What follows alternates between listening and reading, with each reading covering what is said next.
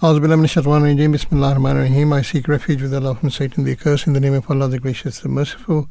Peace be upon you. Good morning and welcome to the Breakfast Show, the Voice of Islam, with uh, um, uh, myself, Walid Ahmed, and Ali Khan. Ali Khan. It's been yes. a while. I, I actually had to ask you this morning the way into the studio because there's some construction going on outside and I couldn't find the entrance. Yes. So I'm that shows how long I've been there.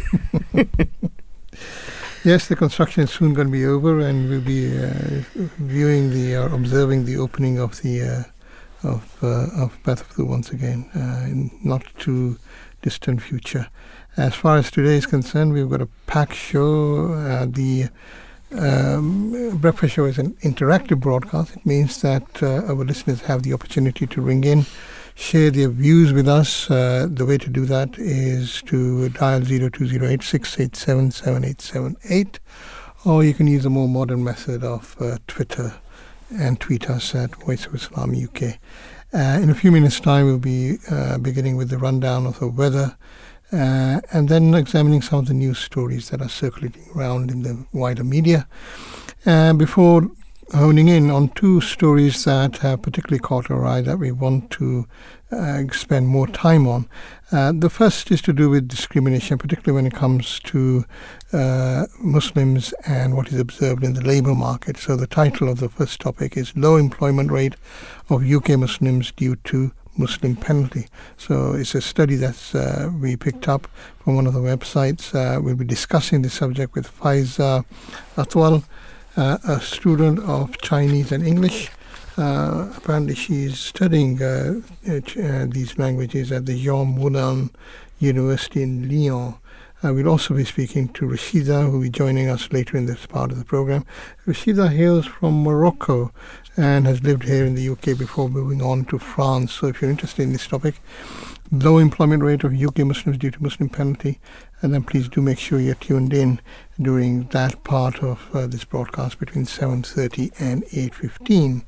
Moving on uh, to the second of our main topics. Um, uh, this is to do with, uh, I suppose, sleeping habits. Uh, apparently we're not programmed uh, to stay awake at night. Uh, yes, tell that to my youngsters who tend to stay up uh, till early hours in the morning playing uh, playing games.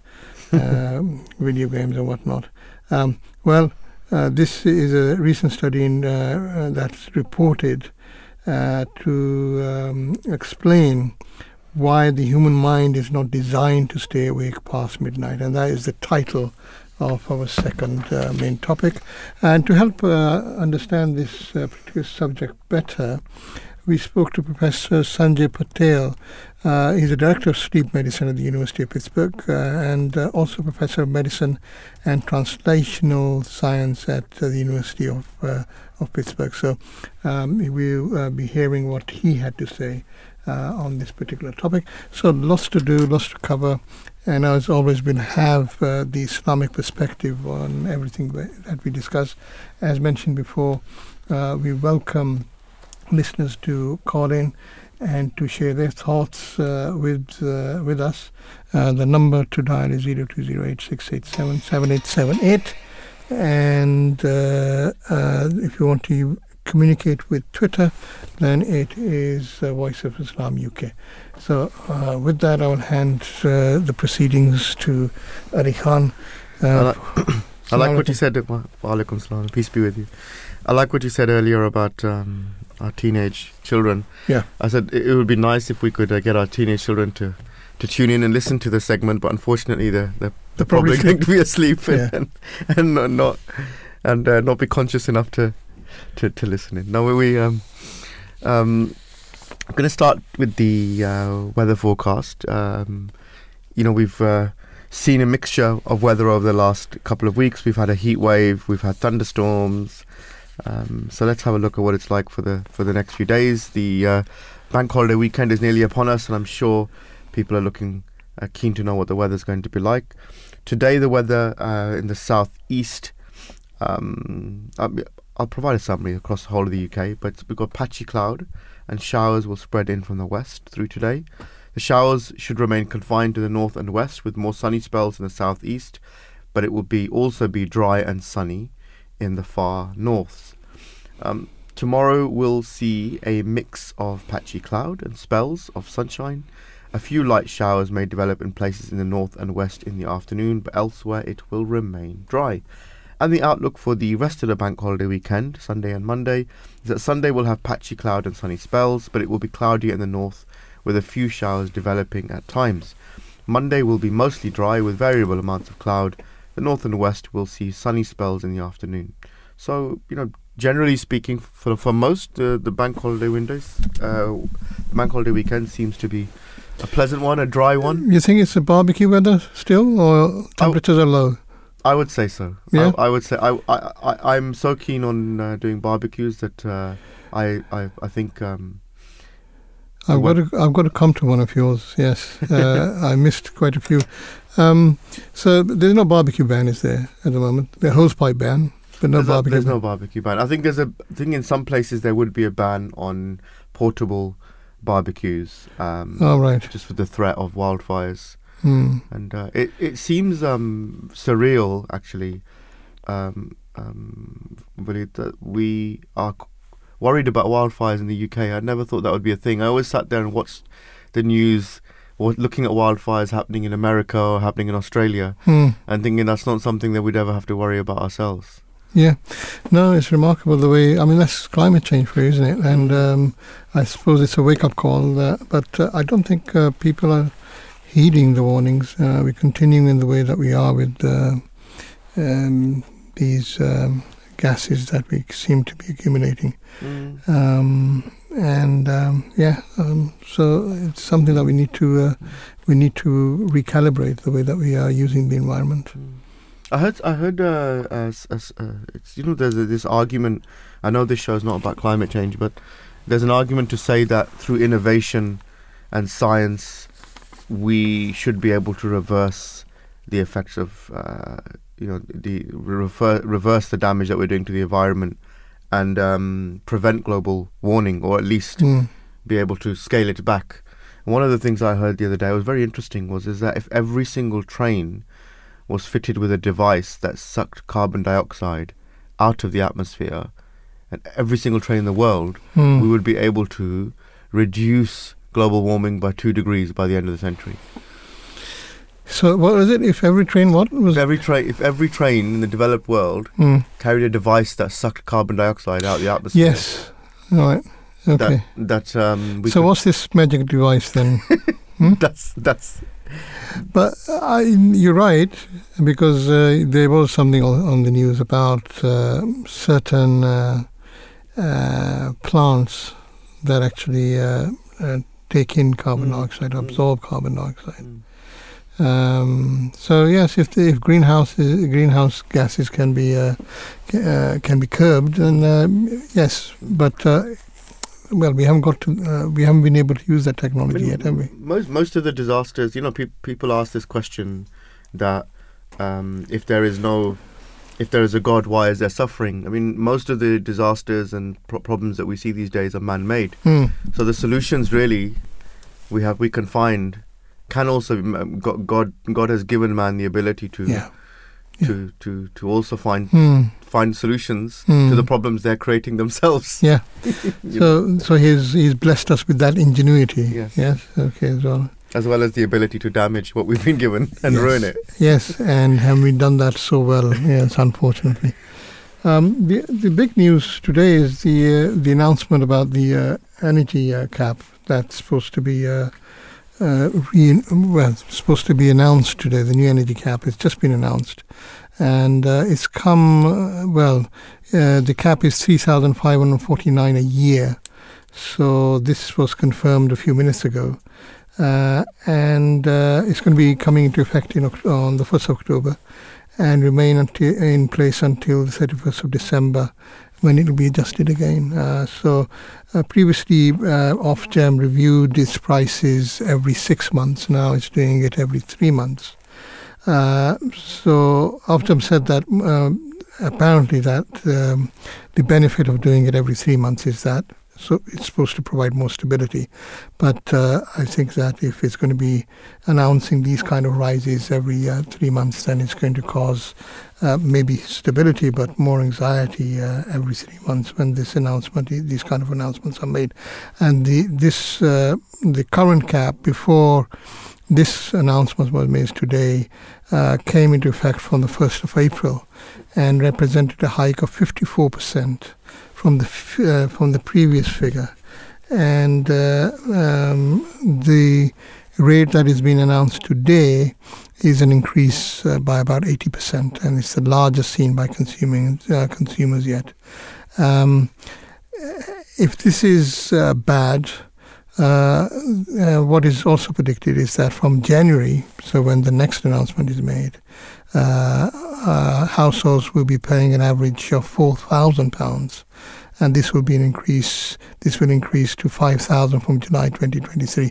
So it's all increases uh, throughout the course of this year and next year, as far as energy bills are concerned. And uh, there's a lot of angst, a lot of Uh, Uh, worry about um, how, especially with uh, those households that are finding it difficult to make ends meet, of how they're going to cope with these kind of rises. And there is a constituency, a growing constituency now, uh, of people who are saying that they're simply not going to pay because they can't pay.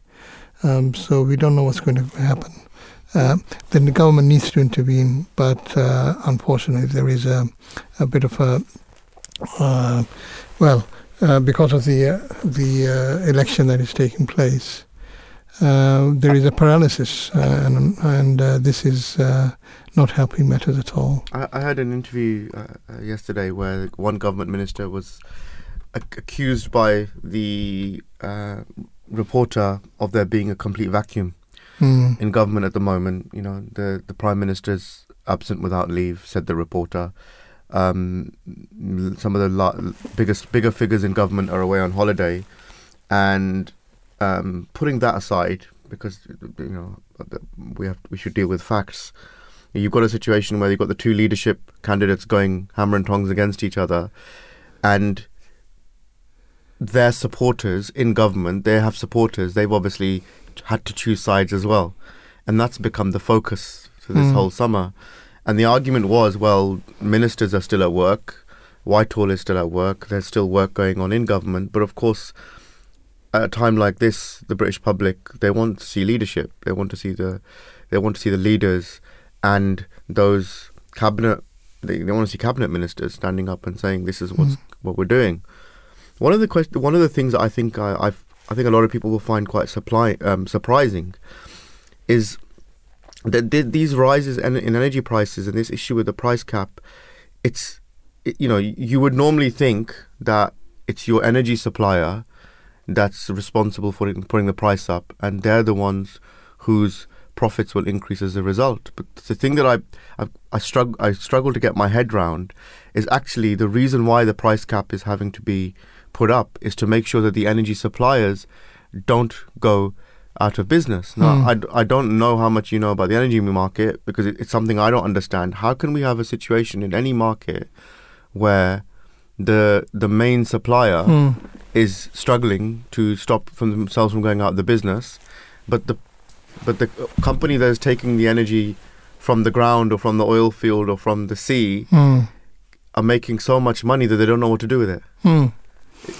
No, it's it's uh, it's an anomaly, isn't it? It's very strange that the way things uh, are developing, or the way that the system works, and there is a lot of uh, consternation about it, uh, because we're told that the steep rise uh, in uh, these prices due to uh, uh, supply and demand in the wholesale market, mm. and that is what uh, governs the price uh, that uh, uh, companies like Shell and Centrica, who actually get mm. the uh, gas, uh, the energy from its uh, natural source. Mm. Um, that is the price that they uh, sell it to the suppliers, the suppliers who are going to go bust if they if Ofgem doesn't raise the cap. Mm.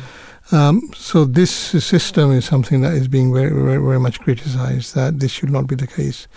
And uh, the other issue is that um, if uh, we have nationalisation like the, what's happening in France uh, with E D F, mm. that they have nationalised uh, their equivalent of um, E D F and Centrica, mm. then uh, this uh, w- price rise sting would not be uh, would not be something that would be suffered or would be imposed upon upon suppliers. In fact, uh, the energy prices can be can remain in France. It's four percent. The rise is just four percent. Wow, I didn't and, know that. Yeah, four percent. And uh, here it's around. Uh, well, as I was saying, it's an eighty percent hike, mm. an eighty percent hike in um, uh, in in each well each quarter, something like that. But and the so other we might th- actually get migrant boats going from here to France instead. Yeah, absolutely. yes, yes, we could. And yes. we, we can go there and yeah, do asylum. Yeah. So that's that, that's un, it's unfortunate. I mean, the system we have is unfortunate. It's pri- partly to do with uh, with uh, privatization, mm. and uh, I think there there is there are calls, but muted calls for renationalization, to nationalizing um, our um, energy. Energy totally, so that we don't have these middlemen. But they are raking in a lot, lot of profits. I mean, Shell and uh, Centrica, what was it, uh, billions in uh, in just six months. It's yeah. huge profits, yeah. Yeah. Uh, and they don't know what to do with it either. There's a video on my YouTube timeline that I I'm, I want I want to watch soon. It's it's basically how are the energy giants spending their profits. I'm looking forward mm. to watching that video because, you know, I want to want to understand understand it. The implication is is that they should be investing that into green energy now yes. to help this wholesale. Yeah. yeah. So um, apparently the windfall tax is mm. also something that um, they will exp- uh, they will es- uh, energy companies will escape the windfall tax on uh, those amounts that they invest in uh, in new energy, and uh, mm. um, so uh, it is an incentive for them. But um, um, they are generating huge profits for their shareholders, and that's something that's uh, causing uh, mm. a bit of disquiet. Um, so the existing system, it seems to be, is rewarding the rich mm. and oppressing the poor. I don't know if that, that, that's where, where have I heard that before? Yeah, but that, that's what it uh, that's what it looks like. Yeah. I mean, I was um, trying trying to exp- you know uh, explain it to um, my children as well, that you know we we sit here and we talk about this. Uh, At a global level, we talk about it, and from the media perspective, we talk about it from the energy companies, what the government doing. But on, on a practical level, on the ground, you know, I, f- on a day-to-day basis, um, people who would have norm- not considered themselves near the poverty line because they had a disposable income of two to three to four to five hundred pounds a month before, that was their comfort zone.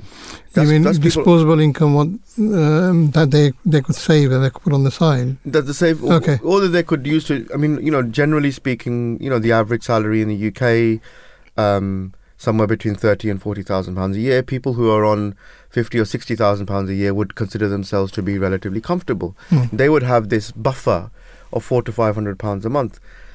It's now costing, if you if you're using two two two tanks of petrol a month, it's costing you one hundred pounds more in fuel. Mm-hmm. Your electricity and gas bill is costing you two hundred to three hundred pounds more a month. And your grocery bill is now costing you at least a quarter more than yeah. before. Yeah. So what we're seeing is is that those who would be considered relatively comfortable are now going to mm. be making choices mm. on a day-to-day mm. basis about what yeah. they can or can't yeah. do. And if, I find that astonishing. Yeah, yeah. So yeah, it's it's a it is a crisis, and uh, this is why there's a lot of um, well, it's causing some alarm in uh, many circles because the government is uh, is paralysed, as I said. But to be fair on the government, I think that um, what they are saying is that it's difficult for them to make any decisions until the new Prime Minister comes in, and it wouldn't be fair on the new Prime Minister to make any firm decisions. That's what they're doing. But what uh, they have said is that uh, we had that, uh, I mean, Kwasi Kwarteng mm. And the, the current Chancellor, Mister Zahawi, has said that there are uh, Kwasi Kwarteng mention is because he's mooted to be the uh, the next uh, Chancellor if Liz Truss wins. But uh, the current Chancellor, Mister Zahawi, has said that there are plans that they have uh, fi- finalised, uh, various options that are on the table that they have looked at, which uh, the new Prime Minister, when he or she comes in, can look at and then Uh, decide on uh, how best to assist and help people. But, I mean, Liz, on the Liz, lower end. Liz Truss was setting us all out very clearly that sh- her policies did not involve awarding any sort of handout, and she yeah. was going to prioritise tax cuts, yeah. which would not benefit someone that's on no. the lowest income. Or pensioners, for that or matter. Pensioners. Yeah, you're right. And uh, so, th- but but in addition to that, they mm. are going to be. But she did say that nothing is ruled out as mm. far as additional measures are concerned. Mm. Uh, whereas uh, uh, I think her rival has uh, made more definitive plans mm. and uh, announced more definitive mm. plans as to what he would do. And they they're very much like um, in the Rishi Sunak. Uh, Um, you know, book book of operating, mm. you know, like he did with the uh, with the COVID crisis, and uh, yes, any handouts. Any predictions from you on the outcome of the of the leadership? But it's, it's very much being decided by conservative voters, yeah. and sorry, conservative members, not voters. Mm. Uh, and uh, the uh, there is a very strong um, leaning among them for for the female in this contest. You think it's just because she's a female and it reminds them of Margaret Thatcher, or do you think that it's policy? Because what I find really so quite surprising or interesting, I think, with my limited knowledge, is that Rishi Sunak seems to be, through his policies, trying to appeal to the British voters at large, and Liz Truss, be- because he's going to have to go up against Keir Starmer, and Liz Truss seems to be just trying to appeal to the Tory membership mm. with the policies. Mm. Well, it's difficult to uh, voice your opinion on, on a radio station which is supposed to be impartial, yeah, all right? Yeah. But uh, um, the, uh, it is very clear that mm. among uh, the uh, the M Ps, uh, Rishi Sunak is considered to be much more capable mm. uh, of uh, that role as Prime Minister as, as opposed to Liz Truss. Mm. But uh, there's also a question about uh, uh, the fact that the membership mm. is not at this moment ready to accept uh, a leader from the ethnic minorities. Uh, yeah. And that may be playing on the minds of those people who are going to be voting the Conservative membership. Mm. And that that is perhaps also a factor. Do you think that the U K public at large is ready to vote a Prime Minister in who's from an ethnic minority? I, I, yeah, the U K, uh, it depends which area you're talking about, but I think generally the yeah. U K uh, is uh, far more accommodating mm. now of uh, ethnic minorities mm. um, than perhaps the Conservative membership is. And also I think that uh, times have changed remarkably uh, uh, over the past few decades. Mm. And there's a far greater acceptance of people of different um, backgrounds than there used to be when I was young and your age. Right? I'm not that far behind you.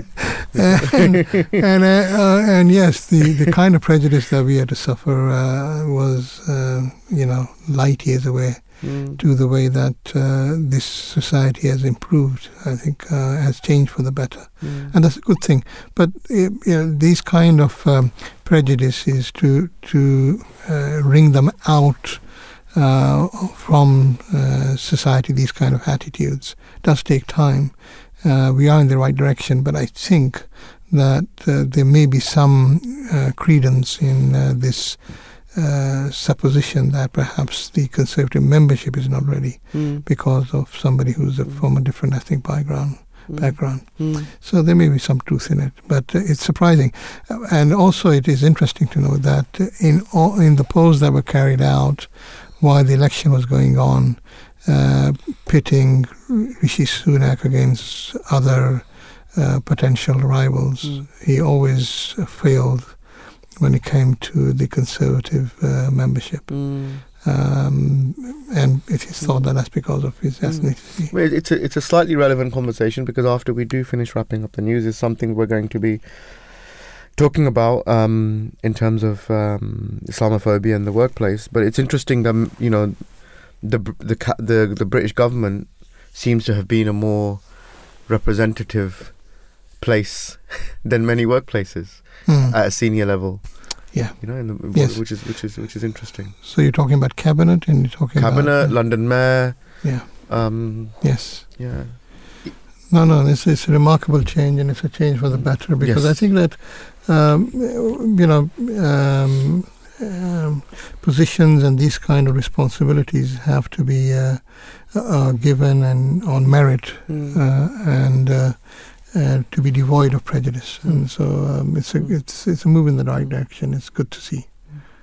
I've been scouring through the, the newspapers just to find stories that are not regarding the energy bill crisis. You know, the the, the um, headline in the Times was just confirming what you were talking earlier about, saying that now even uh, Liz Truss is planning a big package to help with energy bills. That that seems to be, you know, being briefed. Uh-huh. That Miz Truss has accepted that the energy crisis will define her premiership if she becomes the next Prime Minister. The Tory leadership candidate has held talks with the business secretary, her prospective chancellor, as you said, and mm-hmm. other senior members of the team about a big package of help. The other the other headline that I've seen in a few other newspapers is this thing about um, the G C S E results. And, and again, quoting the Times, London and the South East have pulled further ahead of the rest of the country in terms of G C S E grades yesterday, to the dismay of social mobility campaigners. About a third of G C S Es awarded in the capital were at least seven or uh, eight or nines, compared with a quarter or less in the Midlands and the North. The gap has widened during the pandemic. Um, Henry Merson, chief executive of the Northern Powerhouse Partnership, said the North faced a triple whammy, including existing long-term disadvantages, Um, learning loss during COVID, um, and the failures in the catch-up and the national tutoring program. Mm-hmm. So this is all about the results uh, that we've seen, that the gap, this is further guide, g- widening the gap between um, the Southeast and everywhere else. Mm. It's a tough one. Yeah. It's a tough one. Do you remember your G C S E? Were they, are they are they getting easier now, do you think? You, you know you know the thing is, we you know you said you, you very uh, kindly referred to me as a youngster earlier, but actually I find myself now reflecting on the good old days, and, and I have very of the, hmm? the same mannerisms that, you know, people are uh, older people are are uh, stereotyped with, and for me I will always think back to my youth as being um, tougher or harder. Mm. And uh, the, you know, the good old days. It was even, it was, you know? yeah, it was tougher, in, more tougher in my day, in fact. Yeah, yeah, yeah, yeah. Because uh, I, I think one of the, cha- I think one of the criticisms that is sometimes levelled is that uh, G C S Es and A levels have become easier, because um, that's why uh, students tend to get higher grades uh, than uh, mm. what was recorded in the past. But I think that uh, uh, teaching has changed a lot. Yeah. Uh, the kind of support that uh, that teachers give to their students, um, and the um, input that mm. they level was not yeah. was not there in my day, I'm afraid. Right, um, um, lessons were basically taught, and it basic and uh, you either uh, sunk or you swam. And then uh, the support around learning difficulties and things like dyslexia, yeah, you were yeah. categorized just as being stupid in those days. But nowadays, mm. it's your it's it's. identified early on, diagnosed, you're given extra support. Mm. We have uh, special educational needs specialists uh, and uh, assistants, school, you know, uh, mm. in schools. So yeah, you're absolutely right. And, and plus, the means by which uh, teaching is actually imparted has changed. Yeah. It's, I mean, in my day, it was blackboard, blackboard and note-taking, basically, yeah. exercise book. Yeah, yeah, yeah. Um, but now you've got so many different ways, mm. and that um, uh, helps Uh, uh, peoples to understand. Mm. So, um, I mean, I don't know the exact figures, but you, you know, there, there, there's a, invariably you're going to get a difference, because the Southeast will have a higher concentration of private schools, grammar schools. Um, you know, that that's going to skew the figures as well. It says here results in the northeast were the joint lowest with the northwest at twenty-two point four percent, although the northeast had the second biggest growth from twenty nineteen of six percentage points. Um, Schools Northeast, a network led by head teacher, said government policy has failed to recognise the unequal impact of the pandemic, especially in the north.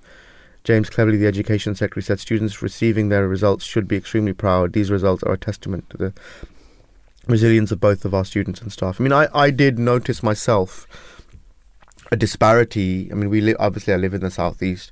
A disparity between the level of support and the quality of education and innovation that was used during the pandemic across different schools. I felt in my children's my uh, school and my teenage daughter's school, I felt in particular it was very poor. And when comparing it to other schools, I could see that they were going to a greater effort, or they were able to provide students with more support.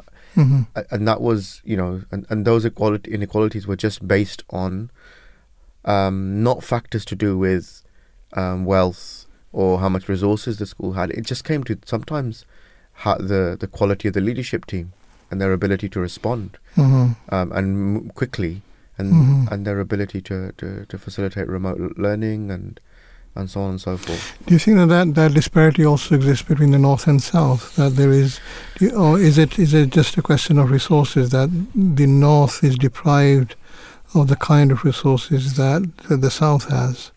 Look, coming coming from the north my, myself, where I I was I'm originally from the north, but I've I've now live in the south. Um, it's it's clear it's there's more wealth in the south. Um, and there's more foreign there's more foreign investment and foreign wealth in the south as well. I mean, just for example, near where I live, there's private schools that are full of um, Russian, Chinese, and Indian kids um, who are from wealthy backgrounds.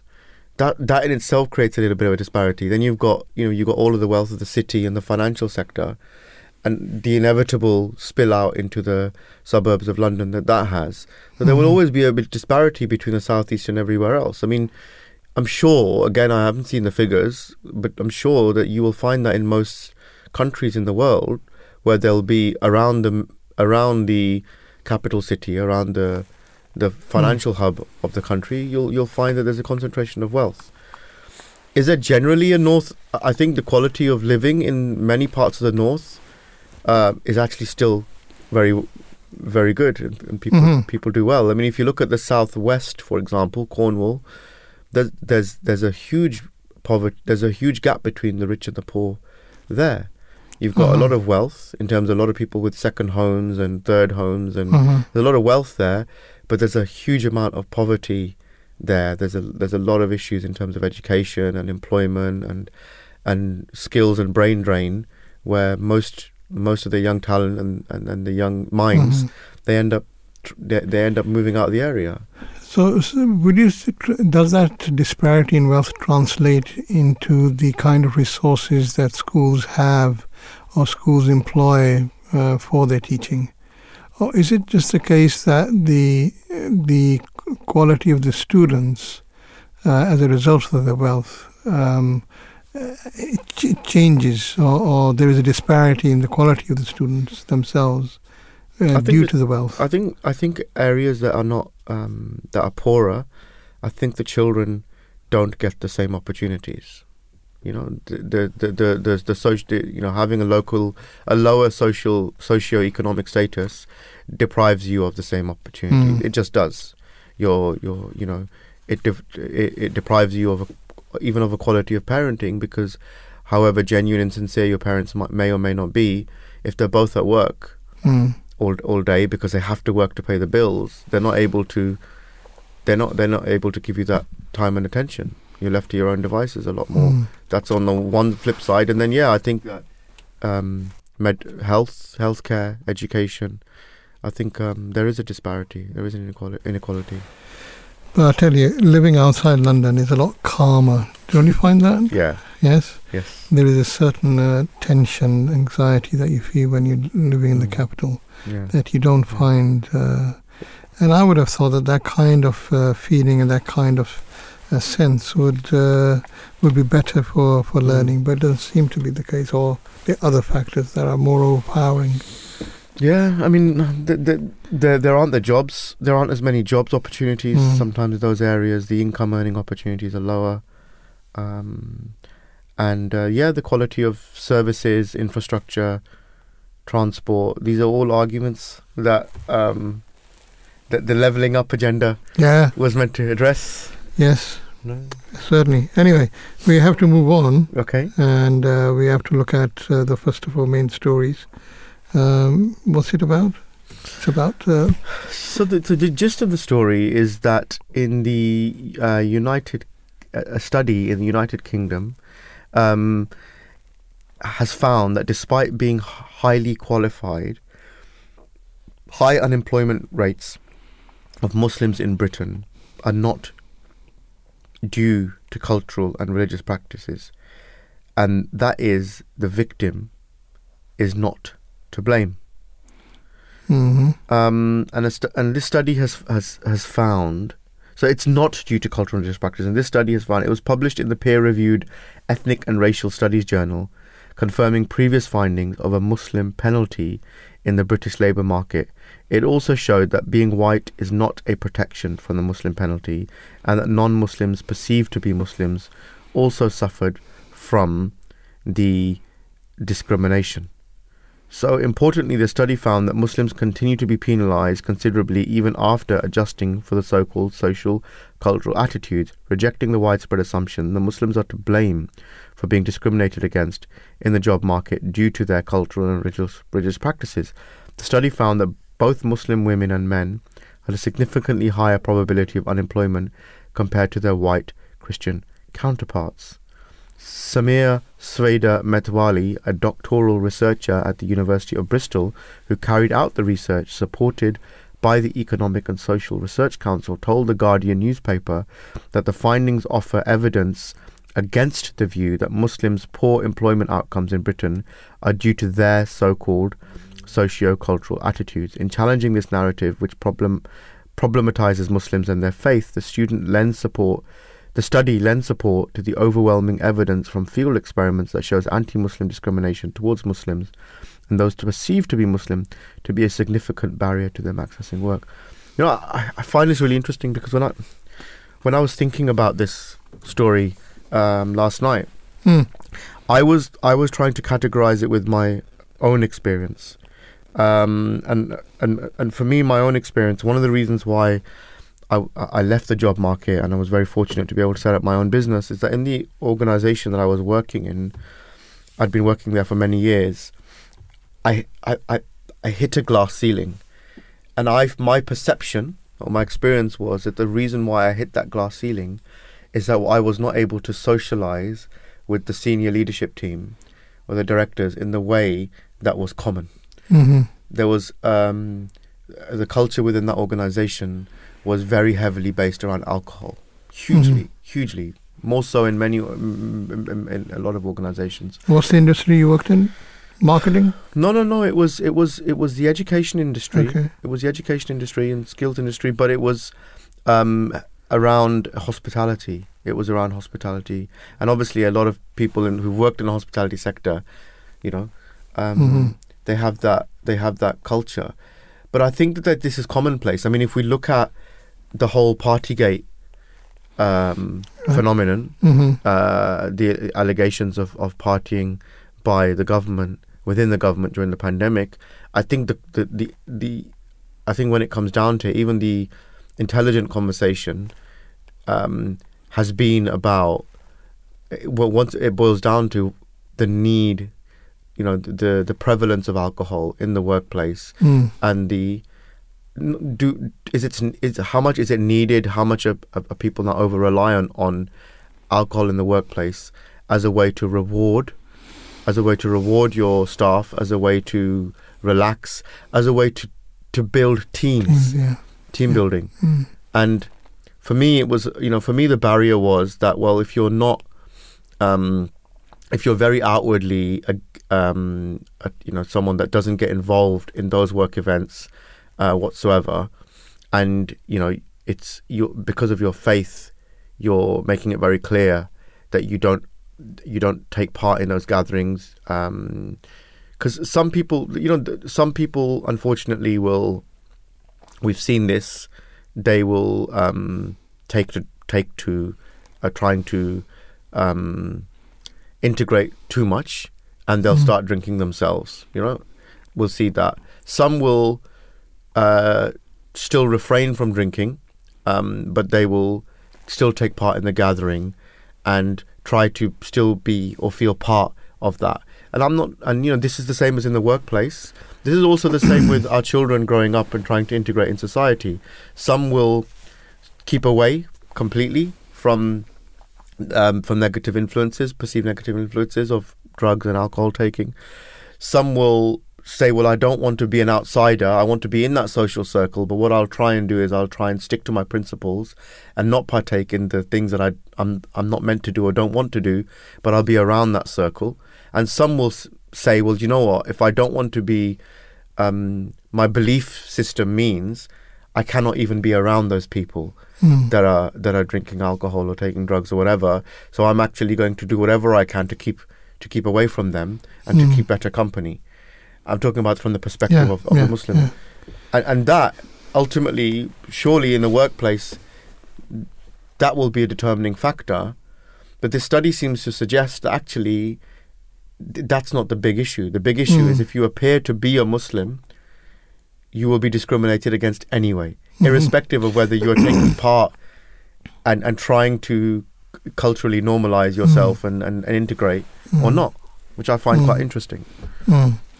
Because um, my experience is, had I had I started drinking and been involved in those that a culture of alcohol, I would have been accepted and I would have been promoted. That was my perception, because mm-hmm. I felt I felt like I was accepted generally. Mm. I didn't feel like there was Islamophobia in my organisation. I felt it was more cultural. No, but do you, do you think that that's something that also is on the wane? Uh, there is more tolerance of people with uh, different cultural values. I mean, uh, we're seeing I was more thinking prayer of, rooms in the workplace. Well, I was thinking of uh, sports in particular, yeah, and the fact that uh, uh, Liverpool. Look, my, my children are football mad, but Liverpool, the fact that Liverpool um, were not uh, throwing around sh- ch- champagne out of respect for Mo Salah, who's a Muslim who wouldn't drink alcohol, uh, yeah, or, or Sadio Mane. And when players were fasting. Yes, there was a great coverage of people of them opening their fast on the side, and, and managers talking about how inspired they were by yes. their players' abilities to still yes. play. So, don't you think that that? So, are you saying that that kind of tolerance and acceptance mm. is not found in the industry that you were working in, and that is perhaps why mm. it was necessary? I to think leave? society. I think it's a it's a good point. I think we should continue discussing it afterwards, because we've our guest.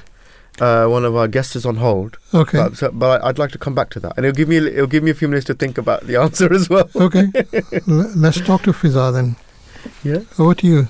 Okay, so uh, Fiza Zahid Atwal is a is from Lyon in France. We were talking about France earlier, um, mm. being a great place to live now with the energy prices not being as bad there, and currently studying languages, English and Chinese at university. Um, and uh, she's also a member of the Ahmadiyya Muslim community and part of our uh, Waqf-e Noor scheme, which is a scheme where you are dedicating your uh, life to the service of the community in the longer term. Um, Fiza, it's, uh, Assalamu alaikum, peace be with you. It's great to speak to you. Welcome to the Voice of Islam Radio. Welcome to the Breakfast Show. Wa alaikum salam. So, as someone who has lived and studied in France, Um, you know, f- we know that France has hit the headlines for uh, Islamophobia with, with what's been going on with their, their head, headscarf. So that someone that's lived there, what sort of discrimination have you observed, and what sort of discrimination exists in the workplace? The discrimination based on cultural minority. As an Ahmadi Muslim girl, I observed that if you wear hijab, the first question people tend to ask is, so you wear hijab, then you will have difficulty getting a job. Can you take off your hijab? You can't work with hijab. They seem to close all the door, even if you have higher education, either in the private or public sector. And there are many sorts of discrimination which exist in the workplace, like the origin, the color of their skin, their age, their nationality, or experience discrimination, and more others. French nationals of ethnic origin or ethnic are often discriminated against in hiring process. And in France, women are paid less than men. They are promoted less often within an organization, and people of a certain age often have difficulty getting hired. So this is uh, you've you've you've uh, been very clear that this is a um, huge problem. Does does this does this not does this concept does this not contradict French Republican um, values? Uh, the concepts of laïcité can be defined as neutrality of the state or religious beliefs and the complete isolation of religious and public sphere. According to concepts of laïcité, the French state and government do not take a position on any religion or religious belief. They can only speak on religion subject when considering the practical consequences of the beliefs and practice of a religion on the life of its citizens. Mm-hmm. Also means that there can be no interference by any religion in the functioning of government. Equal, it also means that there can be no interference by government in the religious life of its citizens or in the form of religion to which they adhere. However, it is contradictory because on the one hand, you say you don't not wish to interfere in people's religion, but you are directly enforcing women to stop dressing as they please and according to their faith. Yeah, no, thank you for explaining that concept of laïcité. I, I wasn't actually aware what that actually was. So I re- really um, appreciate you doing that. Do you, do you feel that there is a change occurring in government and that people are changing their attitudes um to Islamophobia in uh, in, in in France? Uh, the French unemployment rate currently stands at seven point one percent, and unemployment in France is higher among the under twenty-seven age group, as there has been a growth of flexible and permanent work contract in recent years. Uh, the French government announced a plan to introduce codes on migrant workers to control the workforce in certain industries. This will affect migrants from outside the E U, E F T A, who usually need to work visa to work in France. Muslims and immigrants have both been subjected to negative attitude over the past several years. There have been many reported cases of workplace Islamic discrimination against individuals. French law indicates two main guidelines regarding religion and employment. The first one is the protections of individuals indicate that one religious belief must not disturb the functioning of the workplace, mm-hmm. including view regarding hygiene and safety requirements. And second one is the proper functioning of the fund, highlight that religion must never interfere with performance or one relationship with work. Okay. No, and, and what more do you think can be done? Uh, and what more do you think we need to do uh, to stimulate this, to stimulate a change that's necessary? As Muslims, we have to change their point of view. We have to prove to them that even when I wear my hijab, I can be successfully Muslim woman. That can not only contribute positively to French society, but help both the society to higher level professionals and economical. And we have to prove them that one can and should raise above the other only based on quality of their work, without any discrimination. As the Holy Quran does not allow discrimination based on race, nationality, religion, and more, declare equalities of all humans by stating, "All mankind we created you from the male and female," the Holy Quran chapter forty-nine, verse fourteen. And we have to encourage workers to respect each other's differences. The Holy Prophet ﷺ once said, an Arab have, has no superiority over a non-Arab, nor a non-Arab has any superiority over an Arab. Also, a white has no superiority over a black, nor a black has any superiority over a white, except by charity and good action. So it is our duty as a young Ahmadi Muslim to show them that Islam teaches us that no matter what race a person is, everyone is equal. And Islam also teaches us to be kind and to respect and love everybody. So it is important for our future generations so that they don't face discrimination in the workplace due to the cultural minority. Fiza, thank you so much for your time. Um, it's it's uh, um, clear that you uh, um, you know have done a lot of research on this topic and uh, your experiences as well. Um, having lived and studied in France, um, you know it's it's it's it's been tough for you. Are you are you based in France now? Are, are you or are you back here in the U K? Uh, I live in. Sorry, I, I missed that, Fiza. You say that again, please?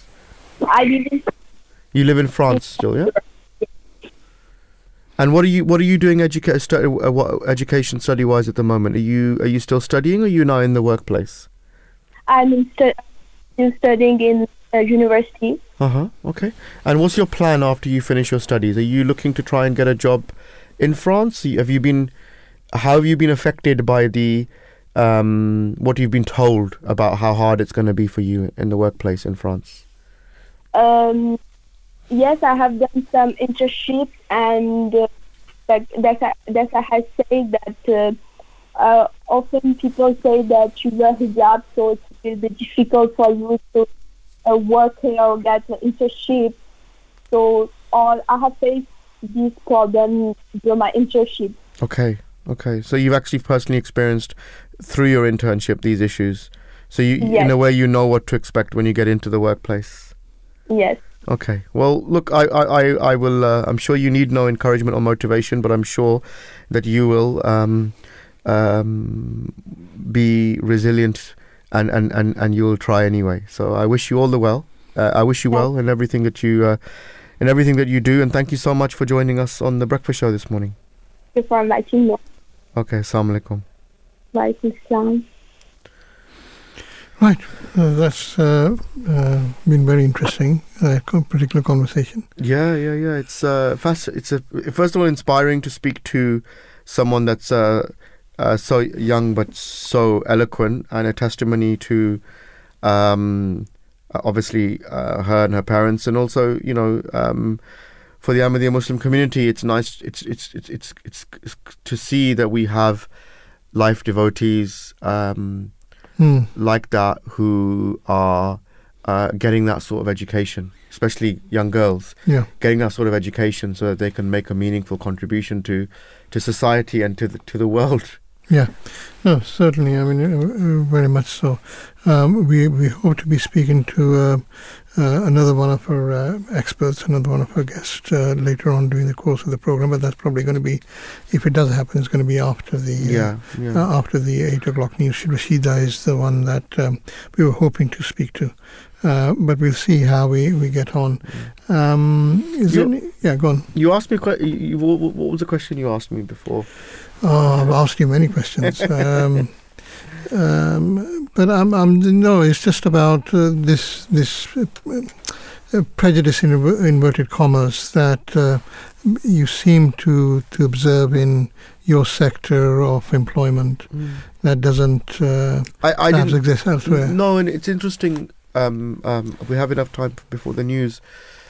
I found that, you know, we've had a lot of, um, we've had the um, diversity, equality and diversity before it was um, actually only focused on, mostly on race, on sex, on disability.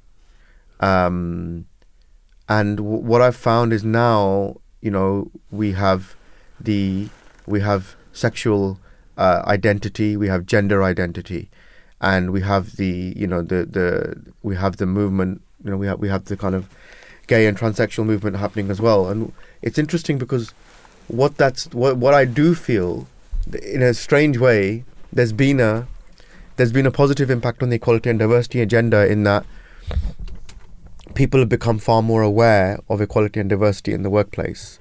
Um, and there's been a, a real effort to make sure that nobody is being discriminated against, whether it's because of their gender or sexuality mm. or mm. race or, or mm. what have you.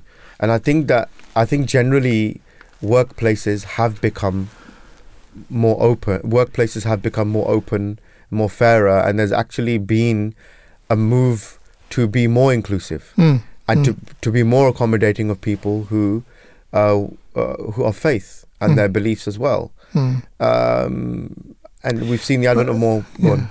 But no, I was going to say that it's a subconscious element, isn't it? I mean, so uh, we recognise that there there is potential for discrimination on the basis of difference. Uh, and we are taught not to uh, lend ourselves to that kind of discrimination. Yeah. But then when you see the kind of uh, results that uh, or, or the analysis of uh, what actually is a result of uh, what is happening in the workplace, then uh, it means that there is an element of uh, of prejudice that is there, perhaps not conscious, yeah. but uh, subconscious, and that needs to be uh, that also needs to be. I mean, there's other elements of the study that we can talk about after the news, because there's also the likelihood of Muslims going into the, the workplace.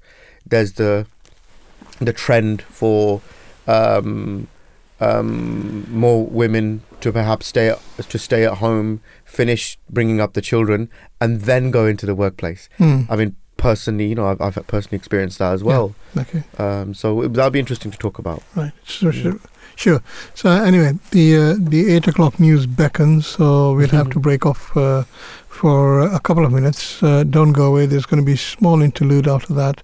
Uh, there will be the eight o'clock news, and we'll be returning back soon. Allahu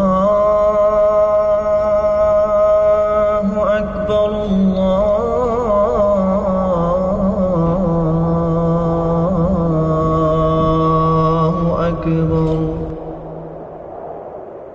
Allahu Akbar, Allah.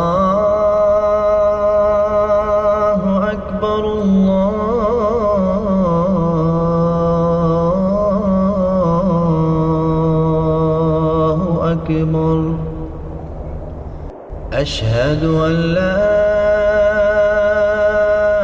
إله إلا الله أشهد أن محمدا رسول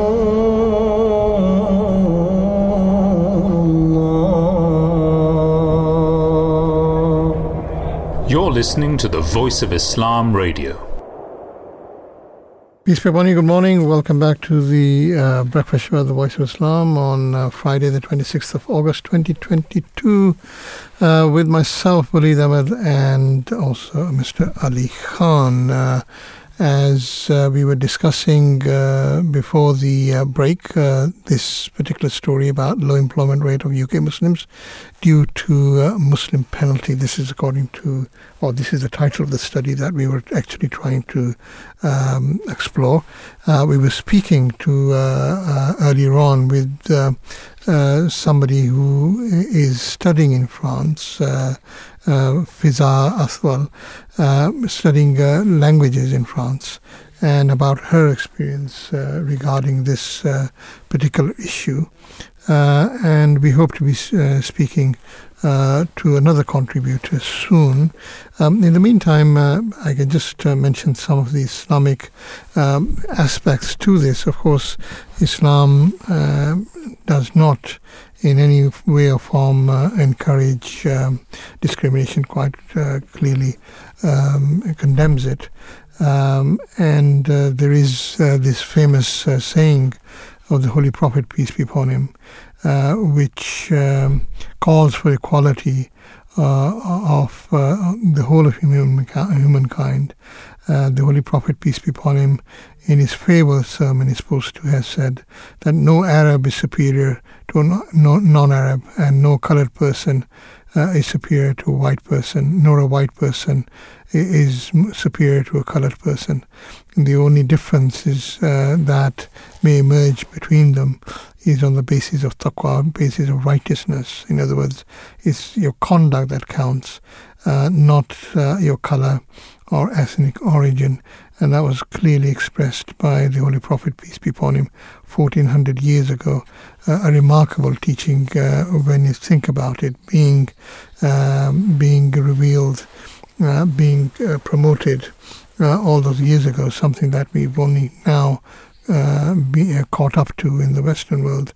Um, there's also a lot of um, evidence that can be found in uh, the uh, Holy Quran regarding uh, negating uh, the uh, negating prejudice on the basis of uh, ethnicity. Uh, we are told, for instance, that uh, do not dispute uh, with the followers of the book, except those of them who act unjustly. Unjustly, we believe in that which has been revealed to us and revealed to you, and our God and your God is one, and to Him do we submit. So, on the basis of religion, there should be no there should be no discrimination, and in fact, tolerance towards non-Muslims within Islamic societies Um, stems from the Holy Prophet's teaching uh, that all people of the book should be treated with respect, uh, and that this meant that followers of other monotheistic religions, uh, religions who have uh, a sacred test given to them by God, and uh, at the time inc- um, included uh, Jews and Christians. So if uh, this kind of tolerance is uh, being given to them, then that uh, is also Uh, by example, to be extended to people of other faiths as well. So there is much uh, in the Holy Quran about uh, trying to rid uh, um, society of uh, prejudice. There is also that famous verse in Surah Hujarat about uh, not de- do not deride deriding anyone uh, because uh, they are different. Do not deride one another, perchance they may be better than you, the Holy Quran says, and do not call each other by nicknames. So uh, what the Holy Quran is uh, trying to engender within society is tolerance, is acceptance, uh, is an absence of discrimination, so that uh, all our uh, uh, conduct is uh, pursued, is uh, enacted um, on on merit and on what is um, the um, um, goodness of a person rather than uh, his or her origin or ethnicity. So uh, this um, is something that needs to be uh, remembered, something that we need to remind uh, ourselves uh, that um, Islam fourteen hundred years ago, in fact, uh, uh, made great headway in uh, ridding uh, societies, ridding communities of uh, prejudice, and that uh, it was uh, very much ahead of its time and something that we're only now catching up to. Right. Um, now we um, are hoping that uh, we'll be joined uh, by our uh, next contributor very, very soon. Uh, until uh, we get uh, that uh, call connected, let me just uh, um, um, treat you to um, a short interlude. Uh, it's about um, uh, prayer and the importance of prayer. Uh, as um, our listeners would know that uh, uh, Muslims uh, are supposed to uh, offer their five daily prayers, and one of them is uh, in the early hours of the morning, something that uh, some may find difficult to observe. But this is a, a short uh, uh, clip that Uh, illustrates uh, the importance of that uh, particular prayer. Hazrat Abu Hurairah, may Allah be pleased with him, narrates that the Holy Prophet, peace and blessings of Allah be upon him, said, "Satan ties three knots at the back of the head of any of you when he falls asleep. On every knot he professes and exhales the following words: The night is long, so stay asleep. When one wakes up and remembers Allah, one knot is undone. And when he performs ablution, the second knot is undone. And when one prays, the third knot is undone. And he gets up in the morning, energetic, with a pure heart. Otherwise, he gets up feeling lethargic, with a mischievous heart. Peace be upon you. Good morning. Uh, welcome back to the Breakfast Show, The Voice of Islam, with uh, Ali Khan and myself, Walid Ahmed. The time is ten minutes past eight, and it's Friday, the twenty-sixth of August, twenty twenty-two. Uh, and we are discussing uh, still this particular topic, uh, employment rate of U K Muslims due to Muslim penalty. Um, that's a low employment rate, and that's uh, according to one particular study. Um, Right, um, uh, let's uh, move on uh, with this, continue with this particular topic. Um, and um, and we, we're hoping to be joined by by another contributor very, very soon. But until then, uh, uh, Mister Ali Khan... Um, they'll have to listen to us. Yeah, they have to listen to us, or they have to bear us. Okay. They have to bear us. Yeah. So, well, what are your, uh, any other further, further thoughts about this uh, particular aspect? Yeah. I know you mentioned what the your, the woes that you suffered in your workplace, but uh, do you feel that the society generally is accepting of uh, of uh, Muslims? Or? I think I think I think the thing is is that I it would be it would be wrong to say uh, woes that I suffered in my workplace. I felt that I felt I, I, I, I, I we talked about things are improving. I felt that my faith was accepted. Um, for example, when. We, um, you know, in the Ahmadiyya Muslim community, we do a lot of fundraising for uh, British causes um, because it's part of, obviously, you know, we believe that it's a part of our, essential part mm. of our faith. Um, and uh, whenever I would, I would get involved in, uh, whenever I would try, being trying to raise money, whenever I'd be doing anything for charity, um, and I would be uh, promoting the fact across my organisation that I'm doing this, it's because of my faith, it's I'm part of the Ahmadiyya Muslim community. Um, I would get a lot of support. I would get a lot of recognition. So it wasn't that I. It wasn't that I felt. This is what I was trying to say: is I, I didn't feel like there was um, Islamophobia in my workplace, but I knew, I I I knew that there uh, there was an element of institutional Islamophobia or racism that pr- meant I would never. I wasn't able to progress further. Mm-hmm. I wasn't able to um, co- truly embed myself into the into the kind of in the in group. You know, I wasn't able to uh, uh, endear myself to the senior leadership team. To, to be able to do that, I would have I would have had to have attended and taken part in all the social events. And I think that it's it's that it's a different kind of discrimination. It's it's it's more about inequality um, of opportunity. Uh, rather than actually outright discrimination. Mm-hmm. And and I think that maybe it's the perception of that that actually also prevents some Muslims from going into the workplace. That and especially with some uh, with a lot of Muslim women, they may be thinking that if I go into the workplace, I am going to experience difficulties. Um, and that may be a barrier that prevents them from going into the workplace. Uh, you know, one good thing to celebrate about um, Um, you know, about, about British Muslims is a number of them that go into enterprise and entrepreneurship and business. Uh, that's um, may also be a, a reason. Um, we also find that, um, and again, I'm sorry I don't have the figures, mm. but the the birth rate um, amongst um, Muslim, the Muslim population in the U K is probably a little bit, as a percentage, is probably a little bit more than in the non-Muslim population. Why is that relevant? Well, because I mean, there's more mothers. Who, there, there's more mothers who won't be in the workplace um, w- while they're pregnant or while they've got young children. It's something that they. I mean, like my own wife mm. waited. You know, she delayed going into the workplace until after our children were all mm-hmm. at school. Mm-hmm. So you know that that that is some, that that may also be a trend that's relevant.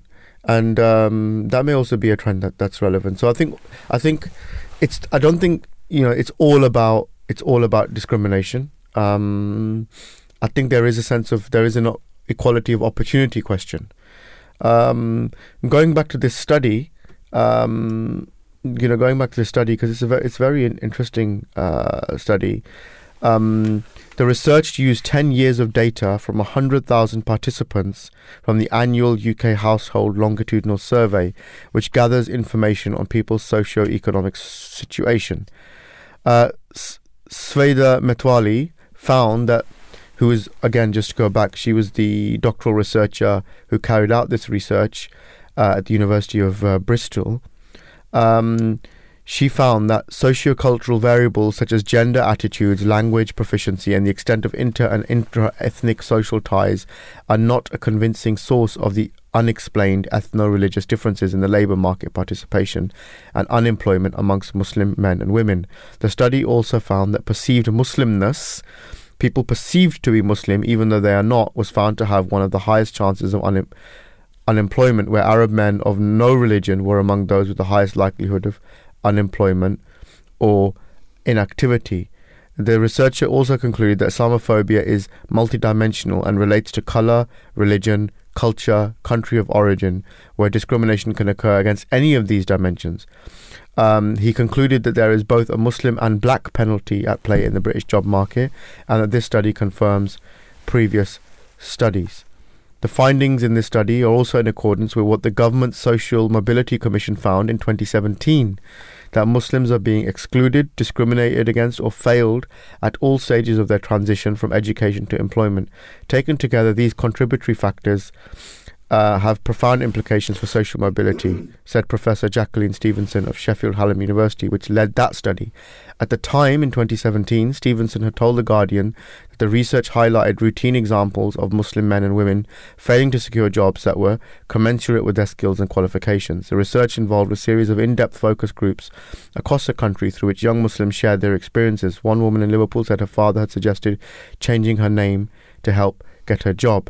A female respondent in High Wycombe referred to hearing comments such as, he looked ev- he looked very Muslim, or look at her, she's got a scarf. On another, they said they felt that when white children went to school, they might fear getting bullied, but the thought would definitely occur to all ethnic minority children.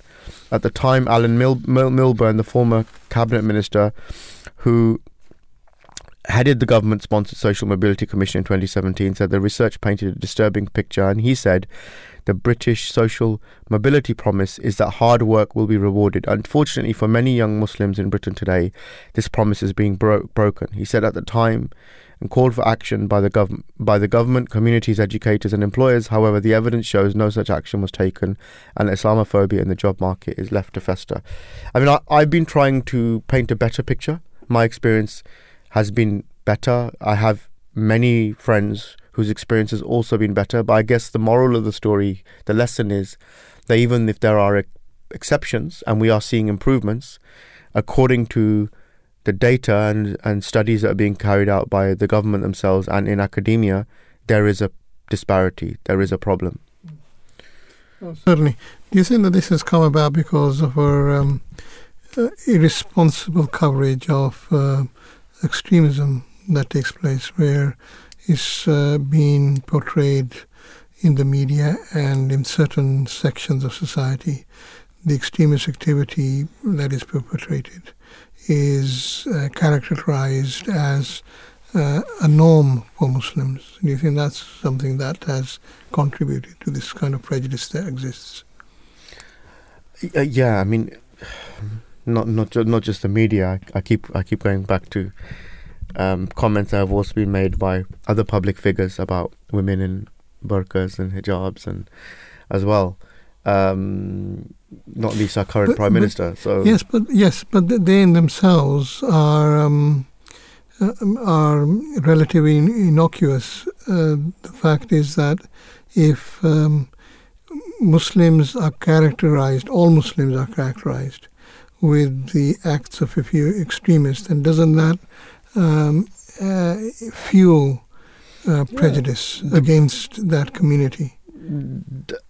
I think most fair-minded people would agree that there was a conscious effort by the media to um, to to to give to to train the British public to be wary of someone with a long beard or a, or a headscarf.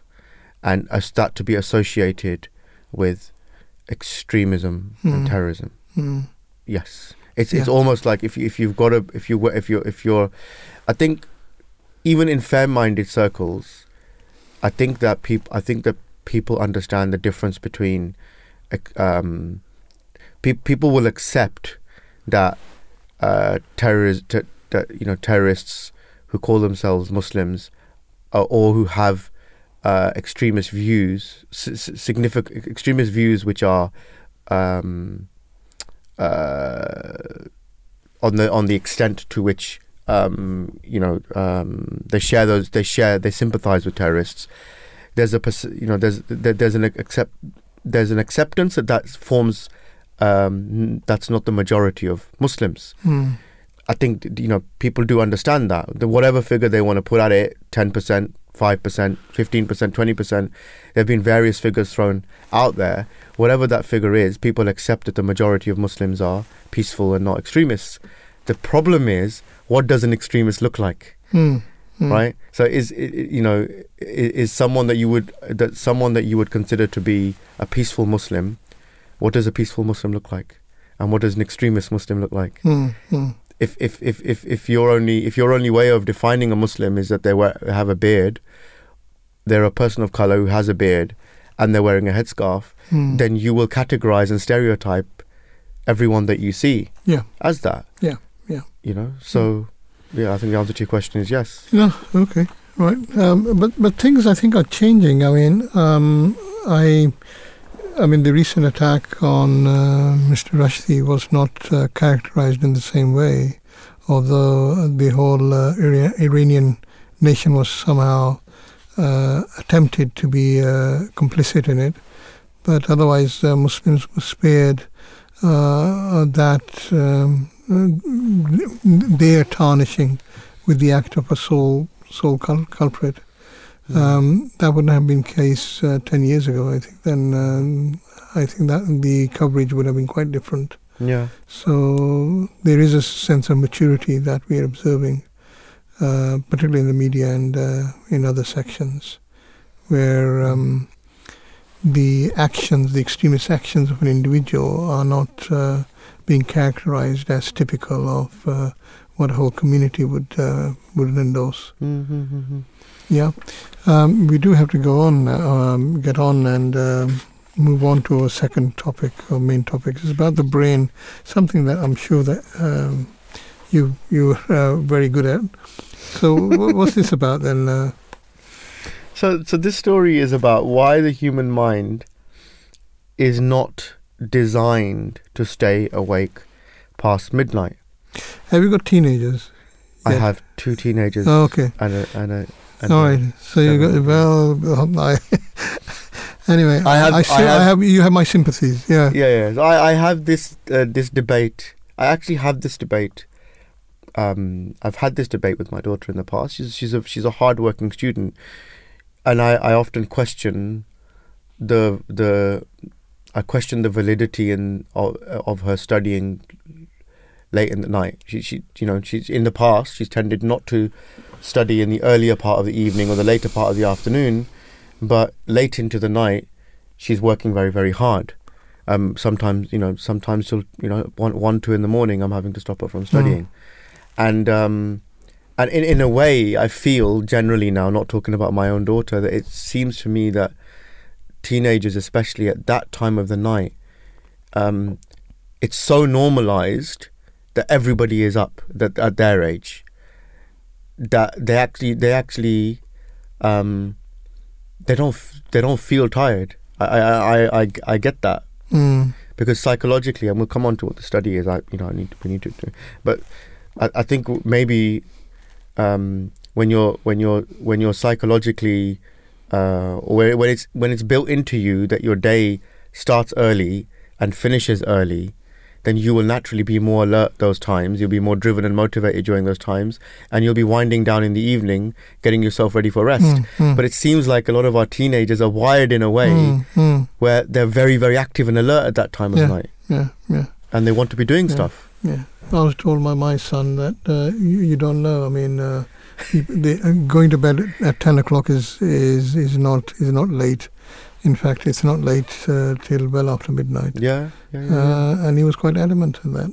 Um, yeah, yeah, yeah. That two o'clock is not late. No. Two o'clock in the morning is not late. No, exactly. Mm. Everybody, we seem to have had the same debate. Everybody yeah. is awake at that time. Yeah. He was saying yes. Mm. Um, so yeah, we were having a, yes. Um, we were having difficulty in trying to defend mm. our corner in that respect. Anyway, uh, what, what does this study so say this, then? So this review, a new review, suggests that the brain is not designed to be active after midnight. Physiological changes at night, such as neuro, um, neuronal activity, are linked with behavior disruption. Um, cardia, uh, circadian rhythms also play a key role in nocturnal brain function. Still, many people may find they're more productive or creative at night, while others may have jobs that require them to work at night. Further research is needed to explore the effects of nighttime activity on mental and physical health. So, most people have been tempted to stay up late at some point in their lives. Um, others may have to work late, often past midnight, due to the nature of their job. But this new research review, recently published in the journal Frontiers in Network Psychology, suggests that staying awake past midnight, midnight may have implications that stem beyond needing an extra cup of coffee the next day. In fact, the study authors suggest that the mind simply isn't designed to be awake into the wee hours of the night. While prior studies have explored the effects of sleep deprivation on cognition, this new research has focused more specifically on what happens to the human brain when it's awake past midnight. And the resulting mind after midnight hypothesis states that the mind isn't set up to operate as it does in the daytime, and as a result, we're more likely to make impulsive and risky decisions. In the new review, researchers analysed a large number of studies investigating the effects of nocturnal behaviour on the mind and how the body's circadian rhythm might influence brain function. The paper revealed that numerous psychological activities occur in the brain, sorry, numerous physiological activities occur in the brain when awake during nighttime, which contribute to poor cognition. The authors highlight that being awake during the night is associated with an increased risk of suicide and self-harm, engaging in violent behaviours, the use of alcohol and illicit substances, higher food intake. And according to researchers, our molecular levels, neuronal activities and responsivity are attuned to our usual behaviour of wakefulness during the day. And at night time, these same parameters are attuned to the usual behaviour of sleep. If we are awake at these times, neurophysiology is prone to foster behaviour dysregulation, especially when these time of day effects are combined with sleep loss or disruption, the study authors wrote. I, I, I could just imagine you and me standing there, Walid, yeah. repeating this research to our to to to our to our yeah. to our teenage children. But even personally, I can think of times where I've stayed up late um, at night to study or to work, and and I can remember, and I, and I, and I, you know, there's this thing about sometimes you're staring at something. It doesn't matter how hard you're staring at it, or you're trying to, you can't make sense of it, and and, and you know there's a there's a there's a it's a commonly accepted ph- phenomenon that you should just look at it again the next morning, and and in the end, if you keep trying to do something um, late at night when you're tired, um, and y- you're physio- you're physiologically not geared to be up at that time, you're going to make mistakes. You know, you're going to make mistakes, and I, this is what this study is is saying, that decision making. You know, there's one side of it which means that you're more likely to get up to no good. You're left to your devices. You're more likely to become susceptible to things like suicide and self-harm, engaging in violent behaviour. But, you know, the use of alcohol and illicit substances, those are quite serious. But even higher food intake, how many times have we, th- have we seen, you know, if you're up late at that night, you become hungry, mm. you're trying to keep your energy levels up, you go down to the fridge, you open the yeah. fridge, you see what's in the fridge. Yeah. You know? I'll get a delivery nowadays. Yeah. Yes. Um, yes. The yeah. Deliveroo or Uber Eats app. Yeah, yeah. You know. So yeah, that, that, yes, yeah, that's very true. But there is, but there is also a twenty-four hour economy for people who have to who work at night, and we've seen the the need for the tube, for example, and underground. You know, to maintain a night service. You know, night buses. Um, you know, uh, there's a lot of jobs that people do that require uh, overnight work and, and shift work. Um, some people don't have a choice. But actually, you know, it's I, I think it's also medically proven that if you do work nights or if you do shift work, it's it's it's not as good on your on your body yeah, or your no, well-being. It's hard. No. Yeah. No, absolutely. I mean, there's a there's a related. I mean, it's you know, there's it's one thing to to stay up late uh, after after midnight, um, but it's uh, another ma- another thing if you don't. Uh, if you're not able to catch up with uh, with your lost sleep. Um, I was looking uh, at the Times uh, the day before, and um, it was it it was reporting on another study that uh, mentioned the fact that um, we or suggests that we tend to be more selfish and less willing to help others uh, when when uh, when we don't uh, we don't sleep enough. And this was a study done at the University of California, Ber- Berkeley.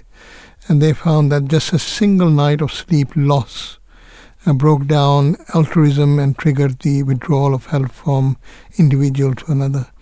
And the theory is that uh, exhaustion deactivates the part of our brain that makes us uh, pro-social. Uh, the study was published uh, online in Journal uh, Plus Biology. And um, added that poor sleep across several nights leads to reductions in the choice to help others during day-to-day interactions. And the study also said that inadequate sleep represents a significant influential force determining whether humans choose to help one another. So that was an interesting study. And, and you mentioning about, uh, I think you may have alluded to health when you were uh, talking about this issue about not going to bed early.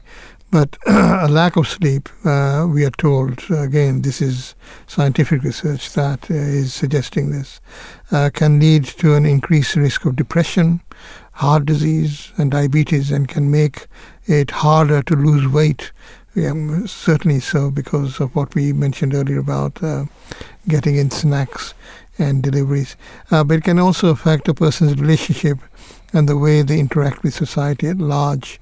The willingness of humans to help each other has been one of the most powerful forces sculpting uh, modern civilizations, but uh, researchers uh, found, and this was the study I was mentioning uh, a few minutes ago, uh, that this study found that just a single night of sleep loss breaks down the altruism and triggers uh, the withdrawal of help from one individual to another. So um, it has more harm than perhaps meets the eye. But as you said, um, uh, if uh, one leaves uh, what one may be working on and goes to sleep, then uh, you can come back the next day, look at it, and uh, have the solution already in your mind, uh, perhaps something that has been uh, we uh, run over uh, subconsciously while you're sleeping. Anyway, is there anything else that, I mean, we did, uh, shall we listen to a clip uh, now? Or? Yeah, yeah, there's a few things I, I want to mention, but uh, after the... After the clip? After, yeah. Yes, we spoke to um, uh, Sanjay Patel, Professor Sanjay Patel, uh, who is at the University of uh, Pittsburgh, but here's a brief introduction of him and what he had to say. We're in the company of uh, Professor Sanjay R. Patel on the line. Uh, he is a physician scientist in Pittsburgh, Pennsylvania, and directs the Sleep Medicine Clinical Program at the University of Pittsburgh uh, at its medical center. Thank you very much for uh, joining us, uh, Professor Patel. Uh, let me begin uh, by asking you, uh, to, for the benefit of our listeners, would you like to explain, uh, as a beginning, the main difference between the human mind and the brain? Certainly. So the brain is the physical part of the body that where the nerves are and where we think. The mind is really what the brain does. So it's our emotions, our memories, our learning, um, sensing the world, our consciousness, awareness of our surroundings. Mm-hmm. And we're discussing, uh, we're looking at uh, a study that suggests that um, we are not uh, programmed to sleep uh, beyond midnight. I don't know to what extent that's true. But uh, to try and understand that, can you tell us uh, which part of the brain is responsible for sleep Certainly. So there are actually two different types of sleep, what we call rapid eye movement or REM sleep, and non-rapid eye movement or non-REM sleep.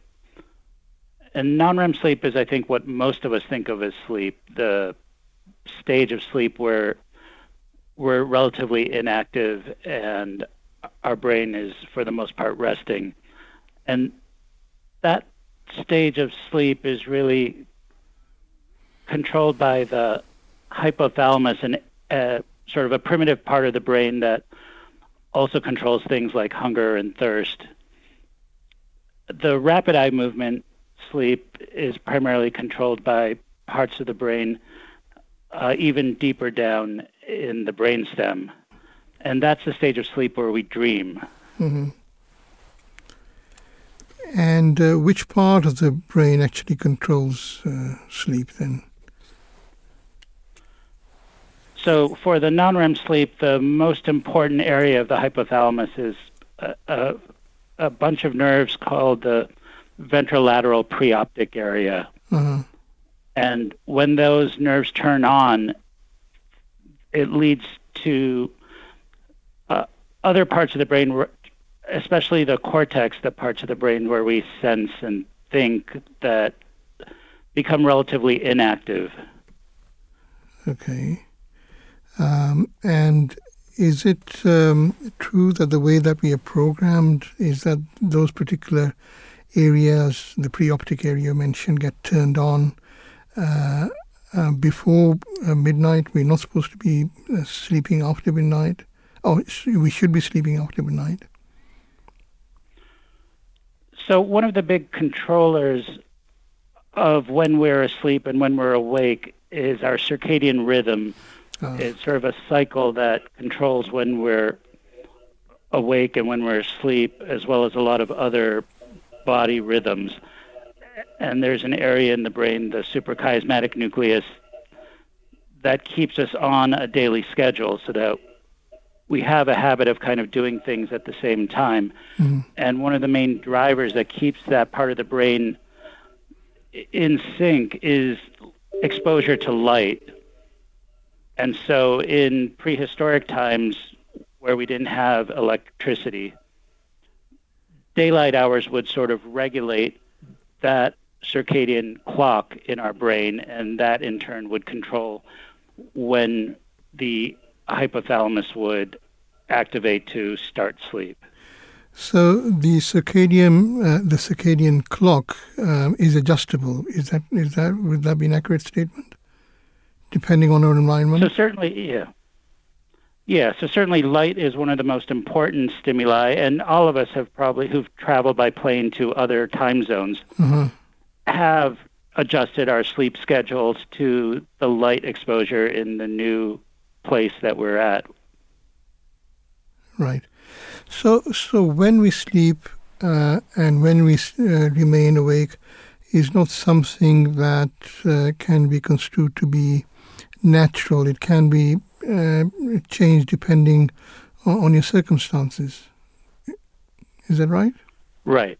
That's okay. Correct. Okay. So there is a genetic component in terms of how long our clock is. And so there's a molecular mechanism inside our nerves that regulates that clock. And some people tend to be a little bit shorter than twenty-four hours, and some people a little bit longer. And if you tend to be longer, then on average, you tend to go to sleep later. And if you tend to be shorter, you tend to be more go to sleep earlier and wake up earlier. Mm-hmm. But to a large extent, we regulate that by the environmental exposure we put ourselves in. Okay. Now, uh, how is it that uh, these circadian rhythms change during uh, life? Um, youngsters, teenagers particularly, uh, are known to uh, sleep late or go to bed late and get up very late. Uh, that's not the case with uh, more mature adults. Uh, why does that take? Uh, why is that difference? Is that um, why is that difference uh, occur? Yes, yeah, so you're exactly right. Uh, teenagers tend to have more delayed schedules where they don't feel tired until later at night and then want to sleep in later. And older adults tend to do the opposite, where they tend to go to bed earlier and hmm. wake up earlier. The exact mechanism for why within the same individual their clock changes over time, I don't think we fully understand yet. Right. Um, is there any benefit to uh, organize your waking up and going to bed according to the um, to, according to natural circumstances, the rising of the sun and the setting of the sun, as opposed to the clock, getting up at eight o'clock or seven o'clock in the morning for work, uh, going to bed at eight o'clock in the, or ten o'clock in the evening, uh, as many people do, as opposed to regulate our day according to uh, natural uh, sources, the, the sun?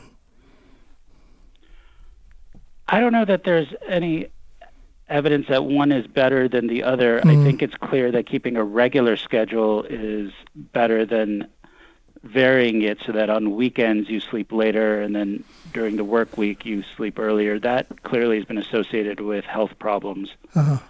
And certainly shifting where you work nights some days and then work days on, you know, other days has been associated with a lot of health problems. But whether you keep that regular schedule based on sunlight or based on sort of other environmental exposures like work requirements, I don't know that there's a big difference, especially in northern climates where the sun, the timing of uh, sunrise changes so much between summer and winter, um, that actually adds some variability. Uh-huh. Okay. Well, it's been wonderful talking to you. I wish we could talk for longer, but thank you very much for coming on, Professor uh, Sanjay Patel, uh, and I wish you all the best in the future. Right, so that was uh, Doctor Uh, Sanjay Patel, Director of Sleep Medicine at the University of Pittsburgh, uh, and also Professor of Medicine and Translational Science at the same university. Um, Uh, Brother Ali Khan, you had something to say. I know you well, were was bursting. Well, it, well, it was wouldn't quite go. Before we before we play that clip, yeah. You know, you're setting me up now.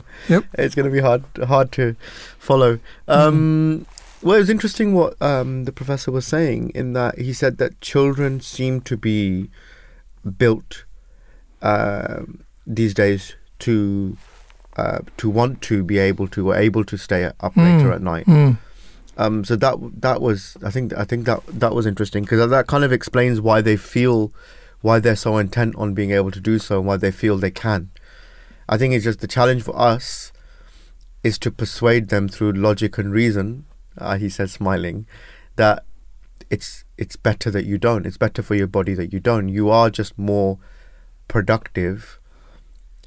You're just more productive in the morning. I mean, the number of times I've compared trying to get a load of work done in the late hours of the night with actually sitting down at my desk or six or six or seven o'clock in the morning, and that two or three hours in the morning between kind of seven and eight, six a.m. and nine a.m. the amount of work that you can get done, your mind is fresh, um, there's not as many other distractions going on, um, the phone isn't ringing, you know, you're, you're, you're maybe not distracted by messages and stuff coming in. Um, you're far more productive and you you feel fresher, and we know that physiologically your body is more attuned to to being productive at that time. So that's I think it's it's about convincing young people that of the merits of that approach. Mm. Um, but it's hard when it's commonly it's hard when they it's hard when it's almost like it's culturally inbuilt in them now that having to wake up at six a.m. or seven a.m. in the morning is is not normal. It's mm. it's early. Mm. It's an unearth. It's a it's a it's a deathly hour. Yeah. You know, yeah. that that is that is you know. Whereas I mean, we're probably used to having to go to work at that time. You know, and and and, mm. and it's actually training youngsters again that when you go to the world of work, you're going to be you're going to be at that time of day. You're going to be you know, again you're going to be. Um, You're going to be expected to be at work.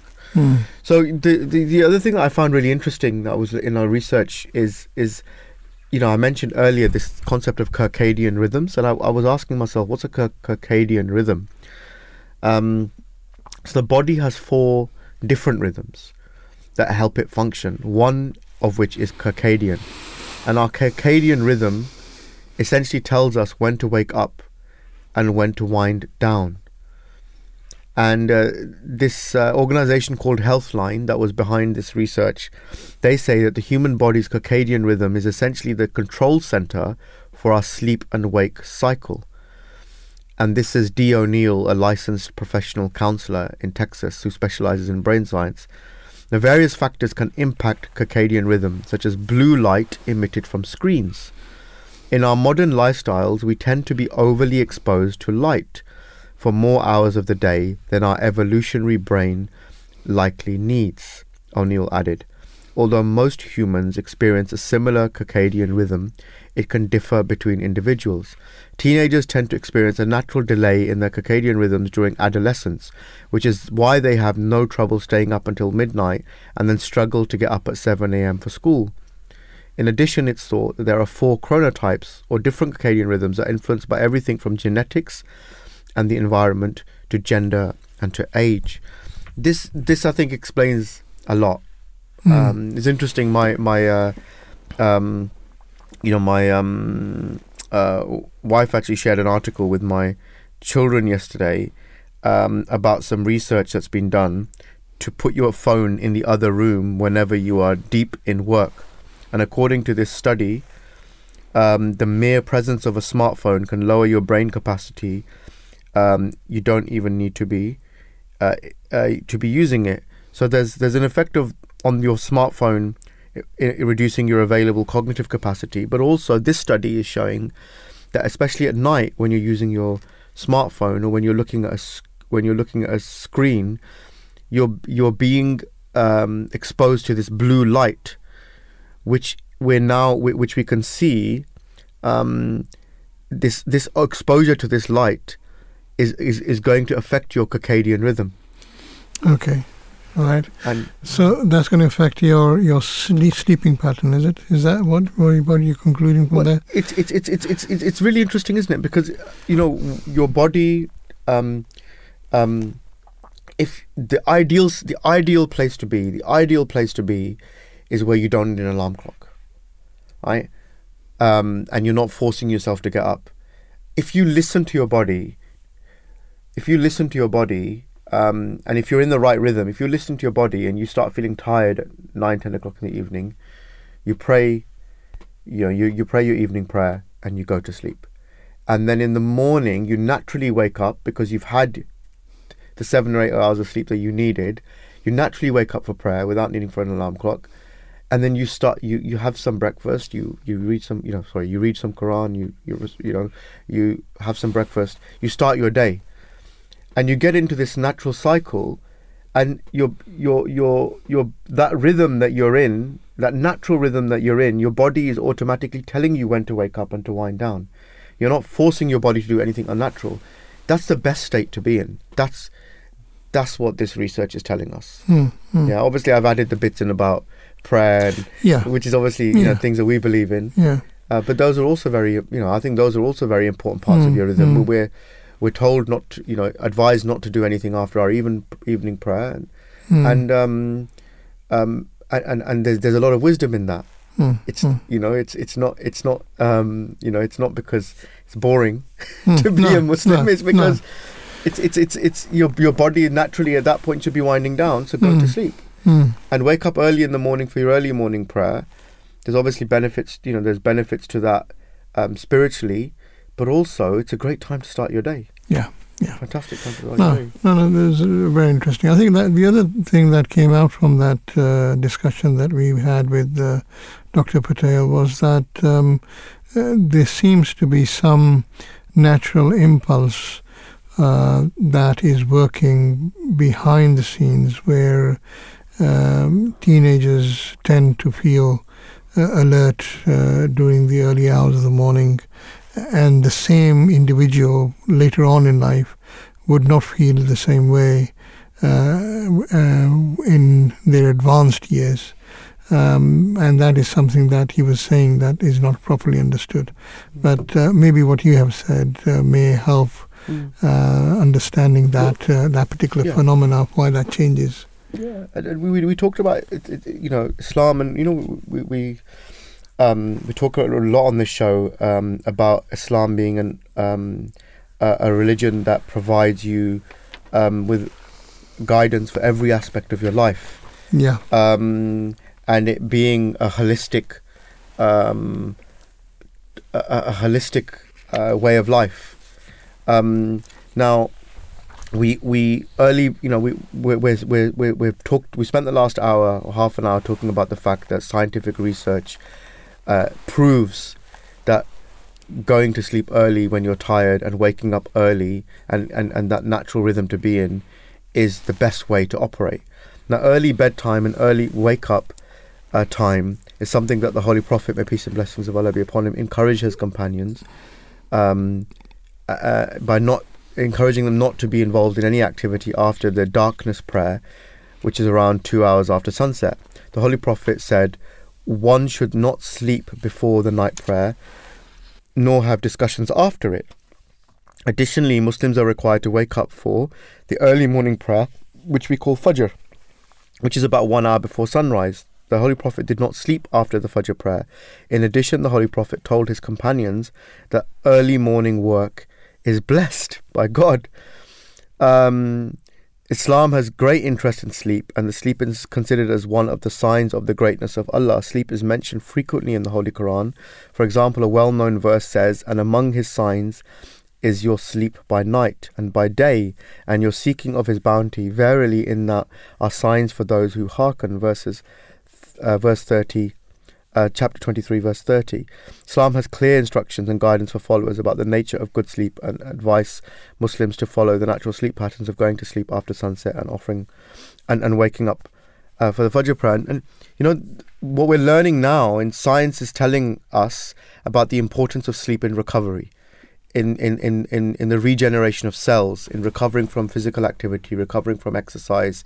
You know, for, for top athletes, they talk about the importance of sleep for Uh, recovering from illness, and, and also just, just generally long life, um, the importance of sleep, um, and and again, you know, it's it's something that's mentioned in, in the Holy Quran. We talked earlier about the circadian rhythm. Mm. The Quran frequently presents day and night as significant signs of the Creator, and it mentions the alternation of day and night in thirty-seven places, and in many places asks Muslims to observe the succession of night and day. For example, and he it is he. who has made the night and day in a succession for whoever desires to remember or desires gratitude. Chapter twenty-five, verse sixty-two. In the Quran, the word night always precedes the word day, and we have appointed the night and day as two signs. Then we have obliterated the sign of night with the darkness, while we made the sign of the day illuminating. Chapter seventeen, verse twelve. So all of these verses, which are stressing the importance of the daily pattern of light and darkness, and the cycle of night and day, and describe these as a mercy from Allah. I think that's the key thing. It's the description of these things as a mercy from Allah, which leads, leads us to ponder and reflect on what that means. Mm. And one interpretation of what that means is that we should be doing things that we're meant to be doing at night and things that we're meant to be doing at day, and understanding the purpose of night and day. And the purpose of night, you know, we believe is to rest and to pray. And the purpose of day is to stay active.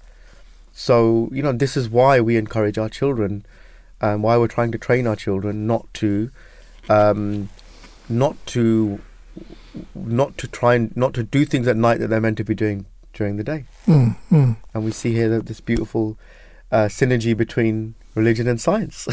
Yeah, no, no, very, very true.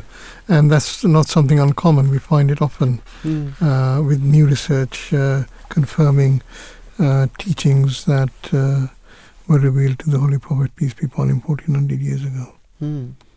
Absolutely, absolutely. Many examples, many, many examples. Yeah, yeah. So, um, what else can we, what else can we add to this? We haven't got any callers yet. I'm just waiting to see if my uh, screen lights up, but there's nothing there. zero two zero eight, six eight seven, seven eight seven eight is the number, in case uh, our listeners have forgotten. Uh, do get in touch, or you can tweet us at Voice of Islam U K. It's it's you know I think I think one of the things that we I mentioned earlier on is what about um, shift workers who work overnight? Uh, many people have to work past midnight and even overnight due to the nature of their jobs. And we, we talked earlier about you know society becoming um, twenty-four you know twenty-four seven. We see the need for shops to open overnight. Many services to be provided overnight. You, yes, delivery drivers. Delivery yeah. drivers. You know, you, you you seem to have a particular bee in your bonnet about no, because late uh, night fast food. Yes, because uh, my children tend to order uh, food at that time, and uh, it's something that uh, uh, yes, I'm, I'm not too I'm not too encouraged with. Mm.